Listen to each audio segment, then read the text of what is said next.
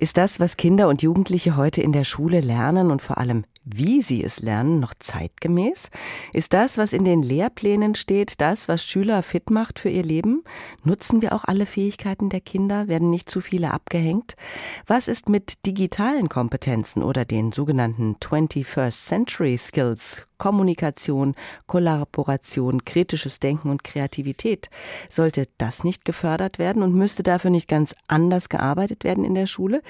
Diese Fragen treiben seit vielen Jahren viele Forschende und Experten um, unter anderem auch Professor Anne Slivka. Mit ihr habe ich sprechen können vor der Sendung. Sie ist vom Institut für Bildungswissenschaft der Uni Heidelberg. Frau Slivka, Sie haben viele Schulen in vielen Ländern der Welt kennengelernt.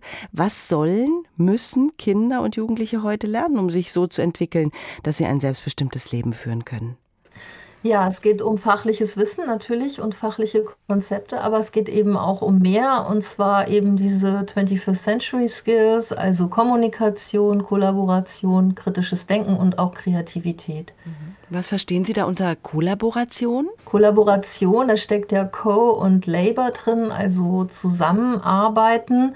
Ähm, und das bedeutet ähm, tatsächlich gemeinsam äh, an etwas arbeiten, so dass äh, etwas Neues entsteht, also ein gemeinsames Produkt entsteht oder eine kreative Leistung entsteht oder gemeinsam ein Problem gelöst wird. Mhm. Also Kommunikation, Kollaboration und kritisches Denken und Kreativität. Wo steht Deutschland denn da? Das ist ganz unterschiedlich. Ich würde sagen, dass wir im kritischen Denken ganz gut dastehen. Das ist auch das Feedback, das wir bekommen. Also das höre ich immer wieder auch von internationalen Kolleginnen und Kollegen. Äh, Im kritischen Denken sind wir gut aufgestellt. Ich denke, bei Kollaboration und gerade auch bei Kreativität ist noch sehr viel Luft nach oben an unseren Schulen. Und woran liegt das? Also sind wir äh, in veralteten Systemen verhaftet? Wird da zu wenig auf die neuen Anforderungen eingegangen? Ja, das hängt damit zusammen, dass wir natürlich sehr verspätet jetzt die Digitalisierung aufgegriffen haben an den Schulen. Ich würde sagen, dass wir ungefähr 10 bis 15 Jahre später dran sind als ähm, besonders leistungsstarke Schulsysteme, also Kanada, Estland, Singapur, um jetzt mal Beispiele auf drei verschiedenen Kontinenten zu nennen. Äh, das äh, hat natürlich damit zu tun, dass wir im Grunde jetzt erst anfangen, die Schulen wirklich systematisch digital auszustatten. Da sind andere Systeme viel, viel weiter als wir. Und äh, dass wir dementsprechend so diese Arbeitsprozesse, äh, die wir ja auch in der Wirtschaft sehen, also die so unter dem Stichwort New Work laufen oder agiles Arbeiten, dass die erst jetzt Einzug finden an unseren Schulen. Mhm. Und wird das denn äh, angewendet in deutschen Schulen, ausreichend angewendet?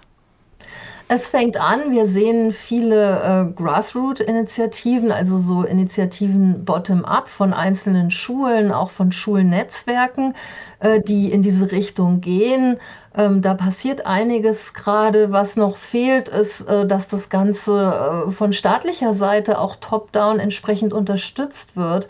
Ähm, die Unterstützung aktuell kommt vor allem von Stiftungen und nicht so sehr vom Staat. Hm, woran liegt das? Der Staat hat doch auch schon längst erkannt, dass sich das Schulsystem verändern muss. Wenn man jetzt ganz ketzerisch sein wollte, würde man sagen, weil in Ministerien auch noch die alten Arbeitsstrukturen und Arbeitsprozesse teilweise existieren und weil dieses agile Arbeiten und das digital gestützte Arbeiten längst noch nicht angekommen ist in den staatlichen Strukturen. Also wenn die Steuerungsebene des Systems selbst nicht mit äh, den 21st Century Skills arbeitet, dann kann man vielleicht nicht erwarten, dass die Impulse von dort kommen. Was erwarten Sie? Wie schnell kann sich Schule verändern? Das ist ja ein sehr träges System, wie wir alle wissen. Ja, Schule muss sich verändern. Es ist ein sehr träges System. Damit Schule sich verändert, müssen sich einige Dinge verändern rund um Schule. Und das sehen wir auch international schon. Das Arbeitszeitmodell für Lehrkräfte ist nicht mehr zeitgemäß. Äh, wir brauchen da ein Jahresarbeitszeitmodell oder ein Wochenarbeitszeitmodell und flexiblere Arbeitszeiten. Äh, nicht mehr diese sogenannten Deputatsstundenregelungen, sondern ein Arbeitszeitmodell, das zum Beispiel auch Zeit vorsieht für kollaboratives Arbeiten von Lehrkräfte, Lehrkräften in Teams. Wie glauben Sie, kann das umgesetzt werden?